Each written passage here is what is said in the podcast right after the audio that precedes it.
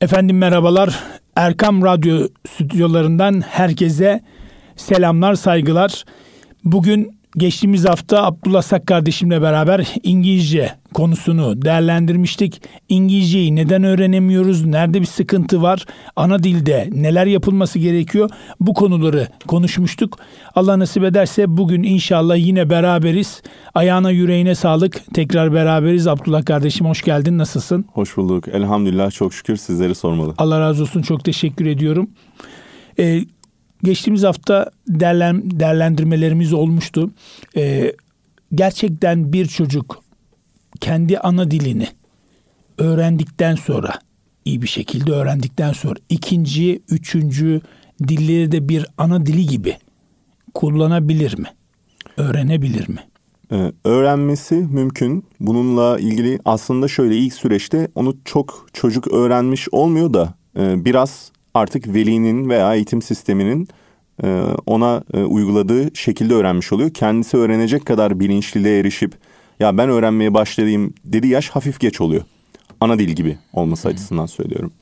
Yani şöyle, ana dil gibi geç yaşta da başlasanız bir başka dili konuşursunuz. Ama hemen yabancı olduğunuz yine anlaşılır. O kendini ele verir. Bunu dahi ele vermeyecek şekilde öğrenmek de mümkün. Ee, çoğu zaman insanlar şunu söylüyorlar.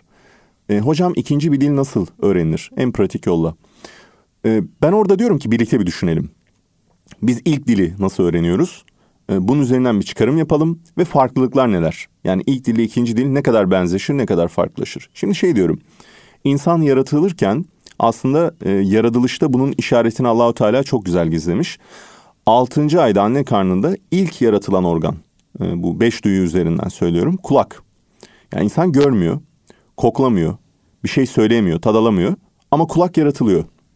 Ne hissettiğin de farkında değil. Kulağın yaratılmasındaki sır dille alakalı. Yani altı aylıkken anne karnında insan ilk dili idrak etmeye başlıyor, duymaya başlıyor. İdrak etmiyor, algılamıyor ama duyuyor. Yani şimdi, annesinin sevmesi, babasının dışarıdan e, konuşması aslında evet, kulağına önemli. Gidiyor çocuğun. Şimdi burada şu açıdan çok önemli. Anne ile doğduğu anda e, oluşacak sıcaklığa uzun bir süre kulak altyapı sağlıyor. Anne sesine çok alışkın oluyor bebek. Doğduğunda anne sesini tanıyor artık. Baba sesini de ekseriyette tanıyabilir. E, orada mesela çocuğa Kur'an-ı Kerim dinletilmesi, e, batıda çok yaygındır, piyano dinletirler çocuğa. Şimdi birazdan o soruya gelecektim. Sen girdin, evet. Evet, bunlar aslında e, ispatlanmış deneyler. Yani piyano e, dinletildiği zaman tabii kulak aşinası evet, gelişmiş. Evet, neyle oluşturuluyor? Bu, bu e, sınanmış bir şey, görülmüş bir şey. E, mesela çok yine ilginç şeyler var. Sürekli ona tekrarlanan şiirleri gelecek yaşında ilginç bir şekilde ortaya çıkardığı görülüyor çocukların bebeklikte. Pekala, ben şimdi zaman zaman çocukların bulunduğu ortamda Kur'an-ı Kerim açıyorum uyku sırasında. Yani Yasin, Tebareke, Amme. Yani yarın bir gün kulak aşinası olsun, ezberleme daha kolay olur diye. Evet. Biz hafızlık yaparken biz de devamlı ya dinlerdik ya da tekrar ederdik. Ama e, küçükken böyle bir şey mümkün değildi tabii bizim zamanımızda. Bu kendi ana diliyle alakalı olsun veyahut da ikinci bir dil öğrenmeyle alakalı. Kur'an-ı Kerim'i uyku sırasında dinlemesine nasıl bakıyorsun? Ee, anne karnında ve doğduktan sonra olarak iki aşamaya ayırabiliriz. Hı. Doğduktan sonraki süreçle de ilgili e, Kur'an-ı Kerim'e bir altyapısı oluşmuş olur. Bu fark eder illa. Dinleme her anlamda dilin ilk sütunu ve bizim Türkiye'deki eğitim sisteminin en çok ıskaladığı şeylerden birisi. Ee, biz kulak temelli öğrenmiyoruz. Herhangi bir dili. Bütün dillere de bu hata yapılıyor. Allahu Teala insan fıtratını kulaktan alma üzere yaratmış dili. Ee, bu kulaktan alma altı aylıkken başlıyor. Biz iki yaşında ilk defa bilinçli kelimeler söylüyoruz. Mesela çoğunlukla şey diyorlar. Aa işte bir e, yaşındayken anne dedi, baba dedi. Aslında o çocukların ses denemeleridir. Çocuklar orada bilinçli anne baba diyemez. Hatta ilk bu ön dudak seslerini çıkarır çocuk. Bunlar mama, baba, dada gibi seslerdir. Bütün dünyadaki dillerde fark ederseniz anne, baba, dede gibi kelimeler bu seslere de aynıdır. Çince'de de baba babadır. İngilizce'de de papa babadır. Ee, aynı ses tarzından. Çocuklar ilk defa iki yaşında bilinçli bir sözcük kullanıyor.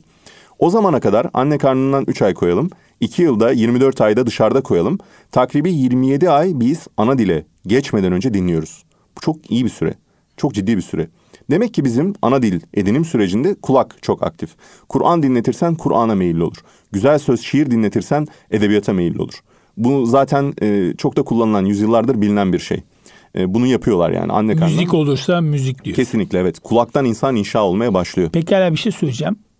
Bunu duymasının, değerlendirmesini yarın bir gün dile yansıttığı zaman, yani ikinci bir dili, yani ana dilinin dışında ikinci bir dili öğrenme noktasında o zaman bir avantaj sağlıyor. Doğru mu? Evet, tabii ki. Ee, şimdi çocuk duyuyor, duymaya başladı. Biz her dilde, yani ana dilde başlayan süreçte de her dilde aslında bunu bir şekilde not edebiliriz. Biz önce ana dili duyduk. Duyduk mesela. E, duyduğumuzu biraz kendi içimizden tekrar etmeye başladık. Anne bu istiyorum. Bu değil su oğlum. Anne bu istiyorum. Anne su istiyorum. Anne su istiyor. Bu bir cümleye dönüşmeye başladı. Şimdi ilk duymuştuk. Sonra bir miktar tekrar etmeye başladık. Sonra tekrar ettiğimizi, hani zihnen bu tekrarda oluşan süreci biz ezberliyoruz. Ezberlediğimizden sonra o taklidi dil tahkiki bir sürece dönüşüyor. Biz bu sefer suyu değiştirip anne oyuncak istiyorum diyebiliyoruz. Yani orada bir kelime yerleştirme yapabiliyoruz. Dinleme, tekrar etme, ezberleme, konuşma. Bu konuşma zamanla Ee, dediğim gibi taklididen tahkikiye, yani orijinal bir forma dönüşecek. Bu beş adımda biz ana dili öğrendik. Ve kulak e, burada en önemli aşamaydı. Kulak, zihnen bunun tekrar duymak, tekrar tekrar etmek, tekrar söylemek, söylediğimizin düzeltilmesi. Şimdi bunu ikinci dile de yansıtabilir miyiz? Mesela insanlar bebek gibi ikinci dili öğrenebilir mi? Bebekliğinde öğrendiği gibi. İkinci dilde bununla ilgili beş tane çok büyük ayırt edici nokta var. Tam olarak bebekliğimizdeki gibi ikinci dili biz öğrenemiyoruz. Avantajı da var, dezavantajı da var. Mesela şöyle. Biz demiştik ki ana dil nerede başlıyor? Anne karnında. İkinci dil nerede başlar? Belki altı yaşında ilk defa duymaya başladık. Belki on beş yaşında. Yani ana karnında başladığı gibi başlamamış oluyor. Çünkü annenin kendi orijinal konuştuğu dille başlıyor ilk dil. Bir diğer fark. E, biz ilk ana dil sürecinde hiçbir dilimiz yokken çok sabırlıyız bebekken. Hiçbir şey demesek bile iki buçuk yıl o süre nasıl geçti, ne oldu, bir şekilde sabrediyoruz. İkinci dilde bir insana sen önce bir iki yıl dinle de bakalım. Bu mümkün olacak bir şey değil. Çünkü zaten bir tane dille konuşmayı, kendini ifade etmeyi öğrenince insan ikinci dilde bu kadar sabırlı olamıyor. Üç, biz ana dilde gramer diye bir şey bilmiyoruz. Dil bilgisi diye bir şey yok. Ne özne biliriz, ne yüklem biliriz. Yedi yıl sen okula girene kadar duyma ihtimalin yok bunu. İkinci dilde direkt getiriyorlar. Bir e, al bakalım sen ya gramerle öğren. İşte ne bileyim ya okumayla öğren ya yazmayla öğren. Yine üçüncü bir şey var. Ana dili öğrenenlerin tümü bebeklerdir. İki dil, ikinci dil ya da üçüncü dil öğrenmek istediğimizde bir yabancı dil. Bebek olma garantimiz yok. Yaşımızın kaç olacağı belli olmaz. Mesela bizim dinleyicilerimizden de farklı yaşlarda dil öğrenmek isteyenler olabilir. Artık biz bir kere o bebek kitlesi içerisinde değiliz. Son bir fark da öğrenen profili değişiklik göstermez. Yani ana dili öğrenenlerin hepsi yine dediğim gibi. Anne karnından başlayıp normal bebekler ama artık ikinci dili öğrenmeye biz geçtiğimiz süreçte artık e, ana dilde ne kadar yatırım yaptık, biz ne kadar kitap okuduk, kendimize ne kattık, bu çok fark edecek şimdi ikinci dil sürecinde. Şimdi bu farkları ne için söyledim? Çok belki teknik bir bilgiydi ama. Insan, Yok önemli ama. Evet, insan ana dili öğrendiği gibi aynı şekilde ikinci dili öğrenemiyor. Ha, belli bir kurguya ihtiyaç var. Akil yani akıllı bir kurguya ihtiyaç var. O E, yapılmış makul kurgu üzerinden biz bir eğitim sistemi oluşturabiliriz. Ve parantez içerisinde ikinci bir dili öğrenmesi bir ana dil gibi olmuyor dedin. Tabii. Buradaki faktör anne mi? Ananın dili, anne dili. Yani ana dil dediğimizde anne nereliyse aslında o. Yani ana dil aslında e, buradan geldiği e, çoğunlukla söylense de şöyle çocukluğun yani çocuğun kendini ifade etmede İlk duyduğu dil. Mesela şöyle annesinin dili belki Çince olabilir. Ama annesinden ayrı bir bakıcıyla daha çok farklı bir dille Vietnamca öğrendiyse bunun ana dili aslında Vietnamca olur. Yani annesinden belli bir müddet duymuş olsa bile belki bu dili konuşamıyor. Çok az. Veyahut da diyelim ki bir yabancı hanımefendiyle evli olup Türkiye'de yaşayan bir beyefendiyi Hı. düşünelim. Çocuk evde faraza Korece konuşuyor. Hı hı. Anne Koreli, baba Türk. Ama çocuk gündelik hayatta ne kadar Korece konuşsa da çocuk okulda Türkçe konuşuyor ve arkadaş çevresi de Türk. Evet. Bunlar bilingual'lar. E, bilingual dediğimiz o zaman iki dilli, iki çocuk. dilli çocuk. Yani evet. O zaman burada ana dil ikisi de oluyor. Ana dil yine muhtemel Korecedir o çocuk. Korece mi diyeceğiz? Yani evet. Annesinden dolayı değil mi? Ya baskın dil. Baskın dil diyoruz. Ama bilingual diyebiliriz yani. Orada iki dil. Tabii zaten öyle diyeceğiz. Fevkaladenin fevkinde iki dili kullanabiliyor demek. Çünkü Ee, bizde baba, her zaman baba genel... değil ama belki yani babayla çok zaman geçirmemiş olabilir çocuk, anneyle daha Hı-hı. çok ünsiyet kuruyor ama okula gitmesi demek ki o bölgedeki dili de hakimiyeti altına alması anlamına geliyor. Evet, şimdi şöyle bir şey vardır. İnsan birebir aynı kalitede iki dil bilmez. Biri diğerine çok hafif bir baskınlık içerisine girer. Size şöyle bir örnek vereyim. Ben bir Türk çocuğuyum. Hep Türkçeyle büyüdüm. on sekizde aşırı şekilde İngilizceyle e, uğraşmaya başladım, maruz kaldım. Çünkü eğitim dilim İngilizceydi. Bir zaman sonra şöyle bir şey oldu. onuncu yılımda İngilizceyle uğraştığımın onuncu yılında artık yüksek lisansımı yüzde yüz İngilizce yapmam, yazdığım kitapları İngilizce yazmam, okuduğum kitapları İngilizce okumamdan dolayı Türkçemde gerileme oldu. Hayatımda ilk defa böyle bir şey müşahede ettim. Babamla rüyamda Türkçe görüyorum, yani rüya görüyorum, babam İngilizce konuşuyor bana rüyamda. Bunu hep söylerler. Dille çok uğraşan rüyasında işte İngilizce konuşur falan. Tabii tabii. Hatta ama, öğreniyor anlamına gelir. Evet ama benimki onun haddinin ötesine geçti. Ben bazı şeyleri İngilizce daha iyi ifade edebilir hale geldim. Türkiye'de yaşamama olduğun rağmen. Halde mi? Evet. Türkiye'de yaşamama rağmen. Yani şimdi mesela Aziz Sancar Hoca'yı düşündüğümüzde hani Türk yaşıyor. Ama Amerika'ya gidiyor. Türkçeyi unutmuş. Değil mi? Türkçeyi çok az konuşuyor. Artık ana dili değişiyor. Şöyle belki güncel dilim yine takılmıyordu, güzel. Hı hı. Ama şöyle düşünün, akademik dilim yani derinlikli düşündüğüm dil bir zaman sonra o çok günde on saat mesaiyle, on saat okuma yazma, on saat o dilin içerisinde bulunmayla e, mesela aynı derinlikte düşünceyi Türkçe ifade edemiyorum. Ha, İngilizcem belli bir noktada akademik dilde baskın gelmeye başlıyor. Çocukta da bu böyle. Birinden biri çok minimal bir farkla olsa birine baskın gelecek. Bu hep olur hayat boyu. O dil kullanılmıyorsa biri gerilemeye başlar. Aktif kullanılan öne çıkar. Böyle ilginç bir yapısı var. Tabii tabii doğru. Evet, bu iki dilli çocuklar bir avantaj. Yani onlar hayatta hep daha çok kazanan oluyor. Mesela şöyle bir şey daha var ilginç. İnsan iki dil biliyorsa iki boyutlu düşünüyor. Ya şöyle diyeyim. Bir cismi yan tarafından da daha görselleştirebiliyorsunuz. Bir fikri daha e, böyle e, cisme dönüştürebiliyorsunuz zihninizde. Yani şöyle söyleyebilir miyiz? İki millet gibi mi düşünüyor o zaman? Farklı perspektiflerden yani olayları değerlendirebiliyor. Yani olayın arka yüzünü de görebiliyor. Çok zaman iki dil öğrenen insanlar. Ve Bizim... onun için aristokrat ailelerin çocukları yani belli noktada çok iyi oluyorlar. Çünkü evet. sistemi hep küçüklüğünden beri aldığı için evet. biz mesela diyeyim yirmi yaşına kadar tamamladığımız şeyi belki de onlar yedi sekiz yaşında tamamlıyorlar. Bu muhtemel.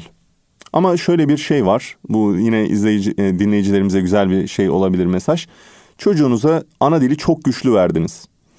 Öyle ki kendi ana dilinde onlarca şiir ezberlettiniz çocuğa. Ki bana bunu yapmışlardı. Çok memnunum bu şeyden. Yani Allah razı olsun kim aklettiyse. Ben bir elli yüz şiir ezbere biliyordum. Bu çok büyük bir artı. Hafızlık vesaire yapmam. Bunlar hep çok güzel şeyler. İngil yani şöyle bizde bir kaide vardır. Bütün dil bilimciler bunu kabul eder. Birinci dildeki bütün kalifikasyonunuzu, niteliğinizi ikiye çok hızlı aktarırsınız. Yani bu şu demek. Yine birinci dil yatırımınız çok güçlüyse ikiye ne zaman başlarsanız başlayın. O yıllarca süren başka bir çocuğun aldığı tahsili çok kısa sürede yine bitirebilirsiniz. Bu mümkün. Niye? İkinci dilde öğrenmek istediğiniz bütün kelimelerin karşılığını ana dilde oturtmuşsunuz. Mesela bir insan ateşin kıvılcımının bir parçası demez. Şerare diyorsa ana dilde biliyorsa bu kelimeyi. E, ikinci dilde de bunun karşılığı ne demek acaba diye çok hızlıca öğrenebilecektir. Ama sen şerareyi bilmiyorsan Osmanlıca'da bu sefer önce Osmanlıca'da öğrenmeye, sonra ikinci dilde öğrenmeye, sonra önce bu kelimenin varlığını bilmeye çalışacaksın. Bu çok büyük bir e, emek kaybı. Yani oradan e, ben de bazen bu makaleleri okuduğumda şu şey mutsuzluk oluyordu. Ya biz yani bir köylü ailenin çocuğuyuz. Yani treni çok mu kaçırdık vesaire. Yapılan hiçbir emek boşa gitmiyor. Eğer siz çocuğunuzu çok nitelikli bir e, edebiyatla uğraşan bir çocuk olarak efendime söyleyeyim e, kendi ana dilinde bütün süreçlerde atasözleri, deyimler öğretmişsiniz, güzel bir dil kullanmışsınız. O çok fark atacak. E, iki dilli büyüyen çocukları bile bir nebze yakalayabilecek. Tabii yani. Zararın neresinden dönersen kârdır ama şimdi baktığımda ülkem için üzülmeli miyim yani? E, bir nebze üzülmeliyim çünkü e, doğru. E, okulma noktasında yaşadığımız sıkıntı arkasından anlama noktasına yansıyor. Anlama noktasına yaşanan sıkıntı da yazıya yansıyor. Zaten pandemiyle beraber yaklaşık yüzde yirmi, yüzde otuz geriledi zaten insanların okuması, yazması. Öğrenciler şu anda yazmak istemiyorlar. Hı hı. Ciddi bir sıkıntı. Yarın bir gün bu dilekçeyi nasıl yazacak? Hadi dilekçeyi geçtik. Yani geri bildirim nasıl verecek? Bir şey çok üzücü, bir şey sevindirici Türkiye ile ilgili. Şimdi üzücü şu. Ana dildeki zafiyet her türlü çok üzücü. Her türlü. Bunun neresinden tutsan elinde kalır. Çocuk ne ikinci dili öğrenebilir, ne üçte derinleşebilir. Ana dil zaten eksik. Yani bu üzücü kısmı. Türkiye'nin tek sevindirici kısmı Afrika ülkeleriyle mukayese ettiğimizde. Ben çok Afrika ülkesine ziyaret etme fırsatım oldu. Çocuk yedi yaştan altı yaştan itibaren mesela tamamen Fransızca, tamamen İngilizce eğitim sistemine giriyor. Kendi ana dili, kabile dili okulda kullanılmamaya başlıyor. Ve o dil geriliyor. O kadar geriliyor ki bir noktada adam şöyle görüyor. Aslında asli dil Fransızca ve Fransız kültürü benim ana dilimin de çok bir önemi yok. Zaten okulda da yok. Dünyada onunla ben ekmek de kazanamıyorum. Bir yere de gidemiyorum. O zaman diyor benim ulusum geri. Benim fikirlerim geri, benim dinim, kültürüm geri. Burada bir kendi kültürüne yabancılaşma. Mesela Türkler için belki oryantalistleşme oluyor. Bizim Türkler ikinci dil bilemediği için, üçüncü dil bilemediği için mesela bir Afrika toplumu gibi kendi toplumuna o kadar yabancılaşmamış olabiliyor. Bu da hani şu noktada sevindirici. Eğer biz Türkçe'ye çok iyi sahip çıkarsak, çok güçlendirirsek, ikinci dil bunun bir tık gölgesinde kalırsa buradan zarar etmeyiz.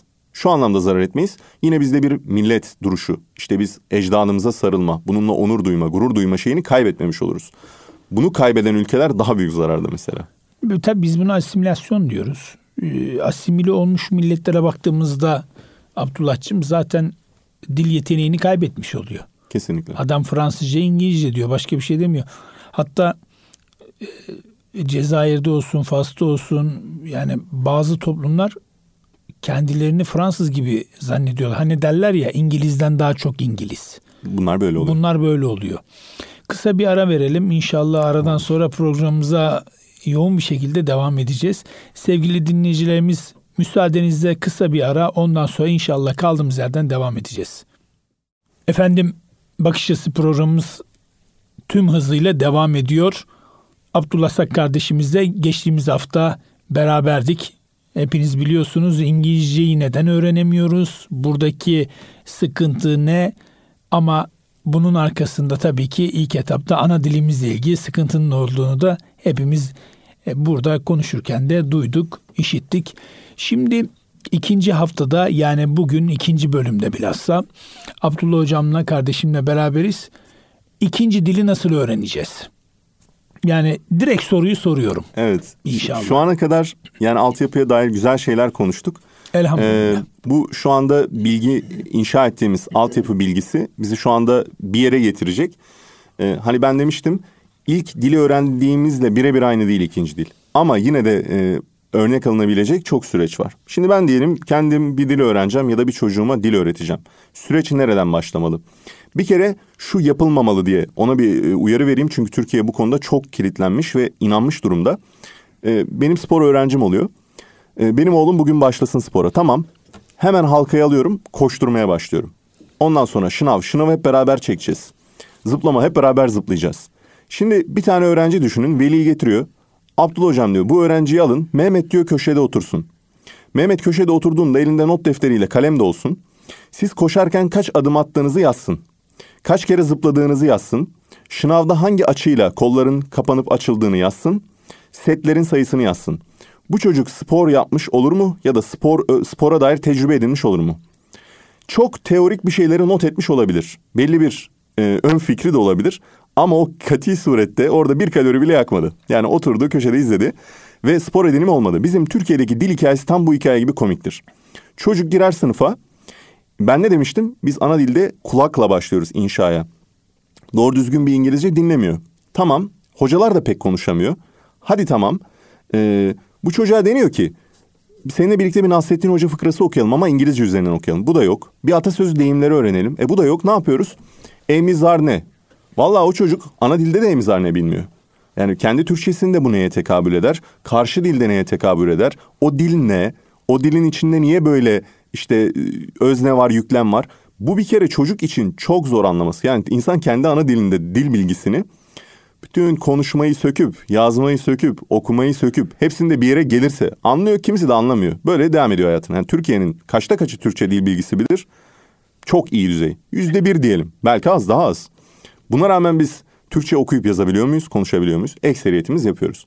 Şimdi bu aklı ilk kim soktu Türkiye'ye bilmiyorum. Ama çocuklara en baştan başlayıp bakın çocuklar bu bir noun'dur, isimdir, bu bir verb'dür, fiildir diyen aynı benim bu spor hikayemdeki komedi ekibi gibi. Şimdi ne olacak? Bu çocuğa bir, ben Yusuf İslam ilahilerini çok seviyorum. Ee, yine farklı sevebileceğiniz yabancı Müslüman e, sanatçılar olabiliyor. Bir çocuğa bir İngilizce şarkıyı dinletip, yazdırıp, yazdığı üzerinden tekrar dinletip, ezberleyene kadar bir hafta çalıştırsanız müthiş bir yöntem.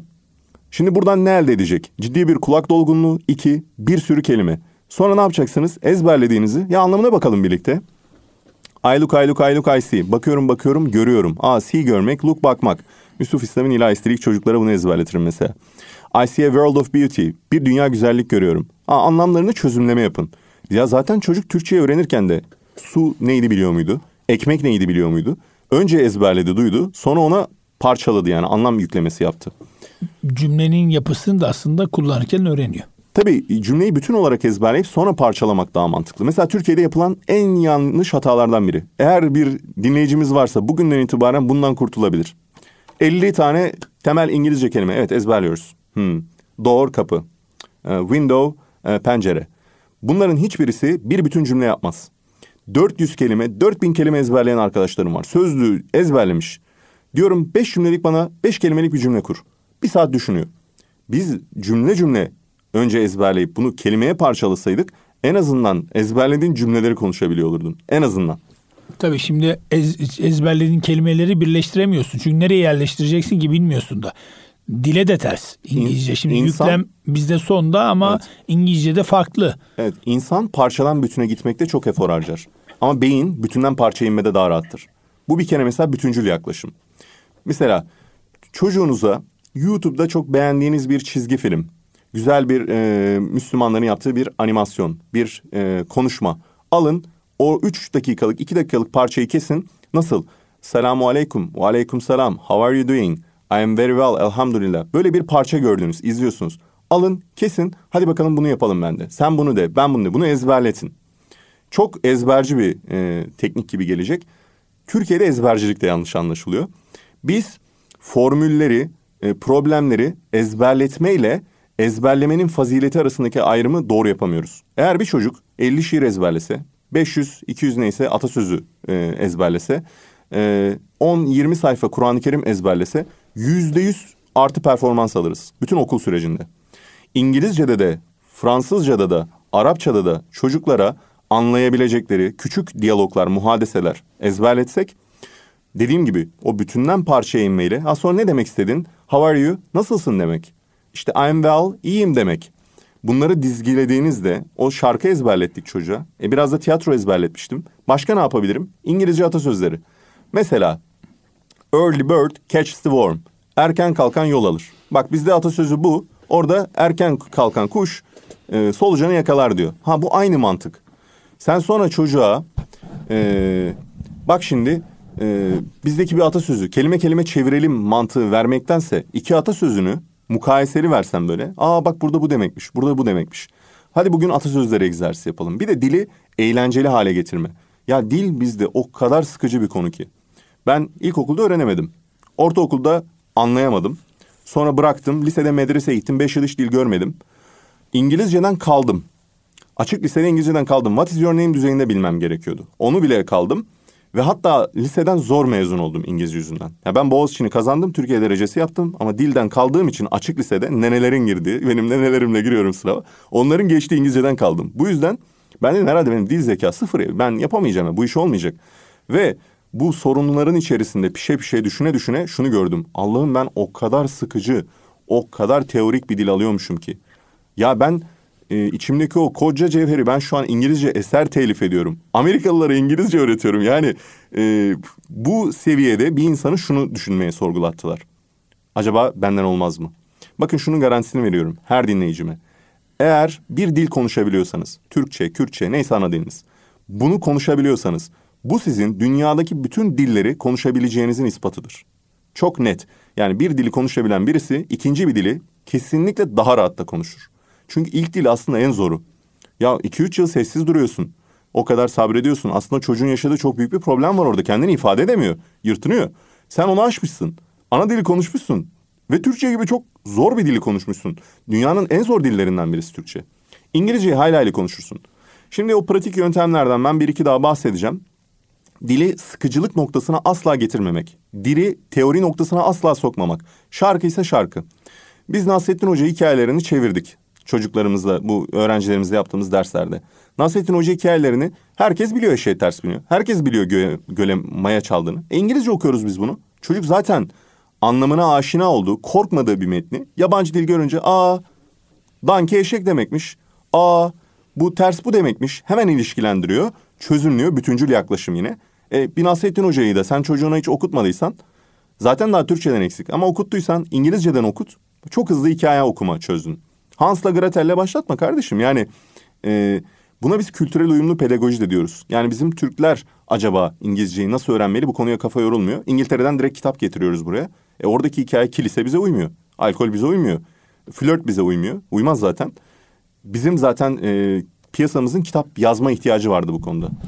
Yani kodlar ters. Kodlar ters. Ben reddediyorum. Gavur dil diyorum buna. Derim de. Demem de çok normal. Çünkü kültürüm, dinim reddediyor bunu. Mesela o yüzden biz eşimle oturduk, bu mesela bir miktar eser telif ettik. Sırf kullanalım diye okullarda. Bu da dildeki bizim, mesela ben medresedeyken bayağı gavur dili olarak görüyordum İngilizceyi. Bu benim ön yargılarımdan biriydi İngilizce. Ee, biz bunu A B D'de uzun süre çalıştık mesela. Eğer bir kültür çok ters bir kültür olarak hissediyorsa bir başka kültürü, onu dil, yaşantı hepsiyle reddediyor. Ama dil araç ilim, yani reddedilecek bir tarafı yok. Müslümancası da var bunun. İngilizce Allah'ın dili. Bütün diller Allah'a aittir. Evet. Hiçbiri gavur dili değil ve biz de pekala Müslümanca bunu kullanabiliriz. Tabii ben de İngilizce öğrenirken e, kimse bana söylemedi tabii. Herhangi bir yol yöntem de göstermedi. Ben e, kolejden çıktığımda Türkiye'de İngilizce öğrenemedik. Belki bizim de hatamız vardı. Ama sevdirme noktasında bir sıkıntı var. Yurt dışındayken durup dururken ben atasözleri çalışmaya başladım. Atasözleri, deyimler kalıp olarak ezberleyip sonra cümle yapısı nasıl kuruluyor ve içinden her atasözünde iki tane üç tane kelimeyi de öğrenmiş oluyordum. Bir de konuşma sırasında atasözünü kullandığı zaman insan, Abdullah'cığım, karşı taraf diyor ki vay be adam İngilizce konuşuyor ya, baksana adam atasözü kullanıyor. Karşı tarafa bu mesajı veriyorsun ama senin için de şu değerli: ya ben bir şeyler anlatabiliyorum yani atasözüyle de olsa. Çünkü o konuşma kabiliyetin geliştikçe senin arka tarafta ezberlemiş olduğun kelimeleri kullanma şansın da artıyor. Kesinlikle. Mesela bu konuda Türkiye'de bir şey var, dil anlayışı var. Biz çocuklara, Arapçada özellikle ben bunu çok gördüm, sadece klasik metinleri okumayı ve anlamayı öğretiyoruz. Konuşma yok bizde. Bir kere Allahu Teala hiçbir dili bu şekilde öğrenilebilecek şekilde yaratmadı. Hiçbir Arap çocuk e, böyle ben klasik metin okuyacağım diye Arapça öğrenerek başlamadı. Anasından babasından duyduğu gibi. Şimdi burada yapılan hatalardan biri. Dili alıp inanılmaz bir teorik boyuta götürdüğünüzde çocuğunuz tamam dil bilgisi öğrenmiş olabilir. Yazmayı, okumayı da öğrenmiş olabilir. Ama ya Mehmet bak sen işte Arapça biliyorsun diye birinden dediğinde, onu işaret ettiğinde üç cümle üst üste konuşamazsa ben bu dili biliyorum özgüveni hiçbir zaman oturmuyor. Yani sizin o dilde üç tane cümle güzelce söyleyip bir atasözü kullanmanız bir kere size şu hissi verecek: ya ben yapıyorum ya bu işi, ben konuşuyorum, ne var bunda? O motivasyonu arttırıyor. Motivasyon çok önemli çünkü dil yıllar sürüyor adam akıllı bir dili öğrenmek ve o yıllar boyu seni ne götürecek? Ya üç beş konuştuğun kelimenin mutluluğu götürecek. Yani bu kısım atlanmaması gereken çok da elzem bir kısım. Ben öğrencilerimi önce konuştururum. Hiçbir şey anlamazlar. Önce konuştururum. Konuşturduktan sonra yavaş yavaş hatalara bakarız, dil bilgisine bakarız. Hiç acelesi yok. Çocuk bir kere şey diyor, ya ben diyor beş dakika kamera karşısında İngilizce konuştum diyor. Bitti. O çocuk o noktadan sonra hayat boyu o dilden bir korkuyla yaklaşımı olmayacak. Kendisi Allah'ın izniyle çözer bile mevzuyu. Ama ilk başta korkan adamla uğraşmak en zoru. Ya ben diyor konuşamıyorum ki. Anlıyorum ama konuşamıyorum. Bütün Türkiye'nin problemidir bu. Ne kadar anlıyorsun acaba? O da ayrı bir mevzu. Anlıyorum ama konuşamıyorum. Yanlış sistemle başlanılan bütün dillerde bu noktaya gelir süreç. Yani çok teorik öğrendiysen anlar konuşamazsın. Bir nebze anlarsın. Önce konuşmak lazım. Her dil için bu böyle. Yani İngilizce biliyor musun? Evet. e, ne kadar biliyorsun, derdimi anlatacak kadar, derdin ne, İngilizce bilmiyorum gibi bir espri var. E, tabii bu noktada sadece iş öğrencide kalmıyor. Buradaki aslında sistem Abdullah'cığım e, yani öğrenme modeliyle alakalı sıkıntı var. Kesinlikle. Ben zaman zaman tabii hızlı okuma, anlama, hafıza, zihin hataları, motivasyon, eğitim ve konferanslara gidiyoruz, veriyoruz ama e, zaman zaman İngilizce ders veriyorum. Şu anda mesela bir öğrencimle çalışıyorum Tekirdağ'dan, online platformda. Yani gramer veya writing yazılı sistemin haricinde ben tamamen deyim kitabı aldırdım. Atasözü ve deyim çalışacağız dedim. Hı hı. Ve bunun üzerine inşa etmemiz lazım. Çünkü Türkiye'de zaten gramer noktasında sıkıntı yaşamıyoruz. Konuşma noktasında sıkıntı yaşıyoruz. Tabii. Yani dediğin doğru. Evet, ben her şeyi anlıyorum abi. E ama konuşamıyorum. Yani çok, Türkler, çok acı bir şey. Arapçada da, İngilizce'de de, gramerde, dil bilgisinde fakih olmuşlar. Alim olmuşlar artık. Yani çeviri yapıyor ya. Tabii, tabii. Adam Arapçadan tercüme ediyor Türkçe'ye. Evet. Yani süper bir yazım hakimiyeti var ama konuşmaya gelince konuşamıyor. Gel ya. Bir Arapça hutbe iradet yok. Ee, bu çok ters bir, zaten çok çelişkili bir şey. Yani insan, Allah-u Teala insanı böyle yaratmadı dille ilgili. Yani biz sanki, aldık süreci ters çevirdik. Sanki şöyle bir şey var yani e, kütüphanedeki kitapların hepsini okuyorsun, bilgi hafızanda ama aktarma noktasında hitabetin çok zayıf. Ne kadar yazık. Çok yazık. Ben e, nacizane fakat talisane öğretmenlerle çalışma yaptığımızda öğretmenlerin her birine şunu söylüyorum. Hocam mutlaka bilgilerinizi kitaplaştırın. Bu milletle paylaşın. Ya işte kim okuyacak? Hocam sen ya, paylaş. Okuyan çıkar. Az olur ama olsun. En azından bu bilgi birikim seninle beraber toprağın altında olmaz. Yarın bir gün öldüğünde. Yani bir elde bir done olsun, bir değer olsun. Yani tarihsel süreci nasıl anlatıyorsun? Bir bakış açısı olsun. Vatandaş alsın, seni okusun, diğerini okusun, başka bir şıkkı okusun. Değil mi? Ee, bizde bir ataletsizlik söz konusu ya. Yani son iki yüz yıldır e, genlerimize bir şey olmuş. Bizden bir şey olmaz imajıyla biz böyle devam ediyoruz. Yani düşünsene, bir tane İğneyi bile yapamayacak kapasitede bir memleket düşün. Bu hale getirmişler bizi. Ki dünyanın değil mi üç nokta birine e, hükmeden bir milletken bu hale nasıl geldik? Uyutulduk.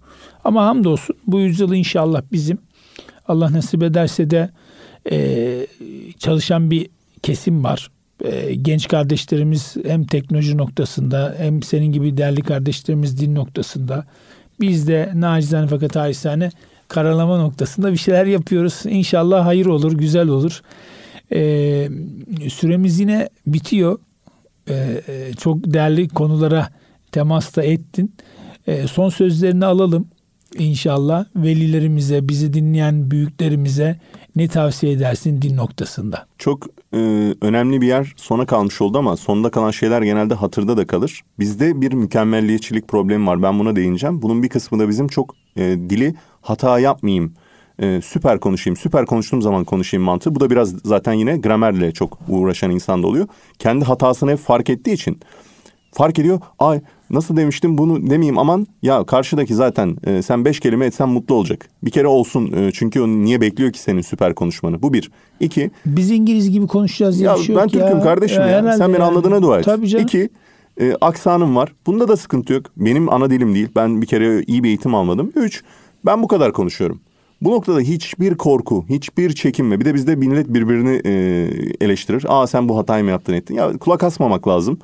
Bu noktada... Ya bir Amerikalı Türkiye'ye geldiğinde ben var gelmek iki defa İstanbul'a dese müthiş. Ne diyoruz? Bayılıyoruz. Ne güzel konuştu diyoruz. Abi adam ne güzel ko- ya ne konuşması, hani özne, hani yüklem. He, hani maslar. Katletti dili. Evet. Ama ne diyoruz? Bir başlangıç diyoruz. E, Biz öyle o kafaya girmemiz he, lazım. E, sen de İngiltere'ye gittiğinde mesela orada desen I have been there three times desen. Bu tamam ana bir time. E, ana bir konuşma. Ama sen bunu tam tersi söylesen. Bunu karşı taraf İngiliz anlamayacak mı ne demek istediğini? Sonra diyecek ki bak Abdullah, bak Ahmet. Onu öyle değil de böyle kullanırsan daha iyi olacak. Düzelttirecek. Yani ya zaten bu dili konuşan İngiltere'de üç kişi kaldı ya. Evet. Yani... İngiltere'de yani, İngiliz kalmadı. Ha, İngiliz kalmadı desem yeridir. Yani şey olarak e, bir Shakespeare İngilizce, İngilizcesi yok ki Abdullah'cığım on yedinci yüzyıl. Biz oraya gelene kadar beklemek Tabii istiyoruz. Tabii canım yani şimdi çok abartıyoruz. Abi konuşacaksak en iyisini ya bırakalım mı konuşacaksak en iyisini konuşmayı. Biz orada siyaset yapmıyoruz. Biz orada derdimizi anlatacağız değil mi? Kalibremizi arttırırsan siyasete gir sorun değil. Ama yoğun girdiğin zaman işte olmuyor. O zaman e, hani Little little oluyor o zaman yani. Olmuyor, tam oturmuyor. Yavaş yavaş baş. Bebekken ne yapıyoruz? En iyisini mi konuşuyorduk? Değil. Ama emin adımlarla yavaş yavaş konuşuyorduk. Bu da bizim için önemli. Evet. Evet. E, tekrar teşekkür ediyorum. Rica ederim. E, ayağına, yüreğine sağlık. Zaman ayırdın. Çok teşekkür ediyoruz. Bugün de geçtiğimiz hafta olduğu gibi Abdullah Sak kardeşimle e, programımızı tamamlamış bulunmaktayız. Sevgili dinleyicilerimiz, Bir Bakış Açısı programımız önümüzdeki hafta aynı gün ve saatte tekrar olacak. Görüşmek ümidi ve duasıyla Allah'a emanet olunuz.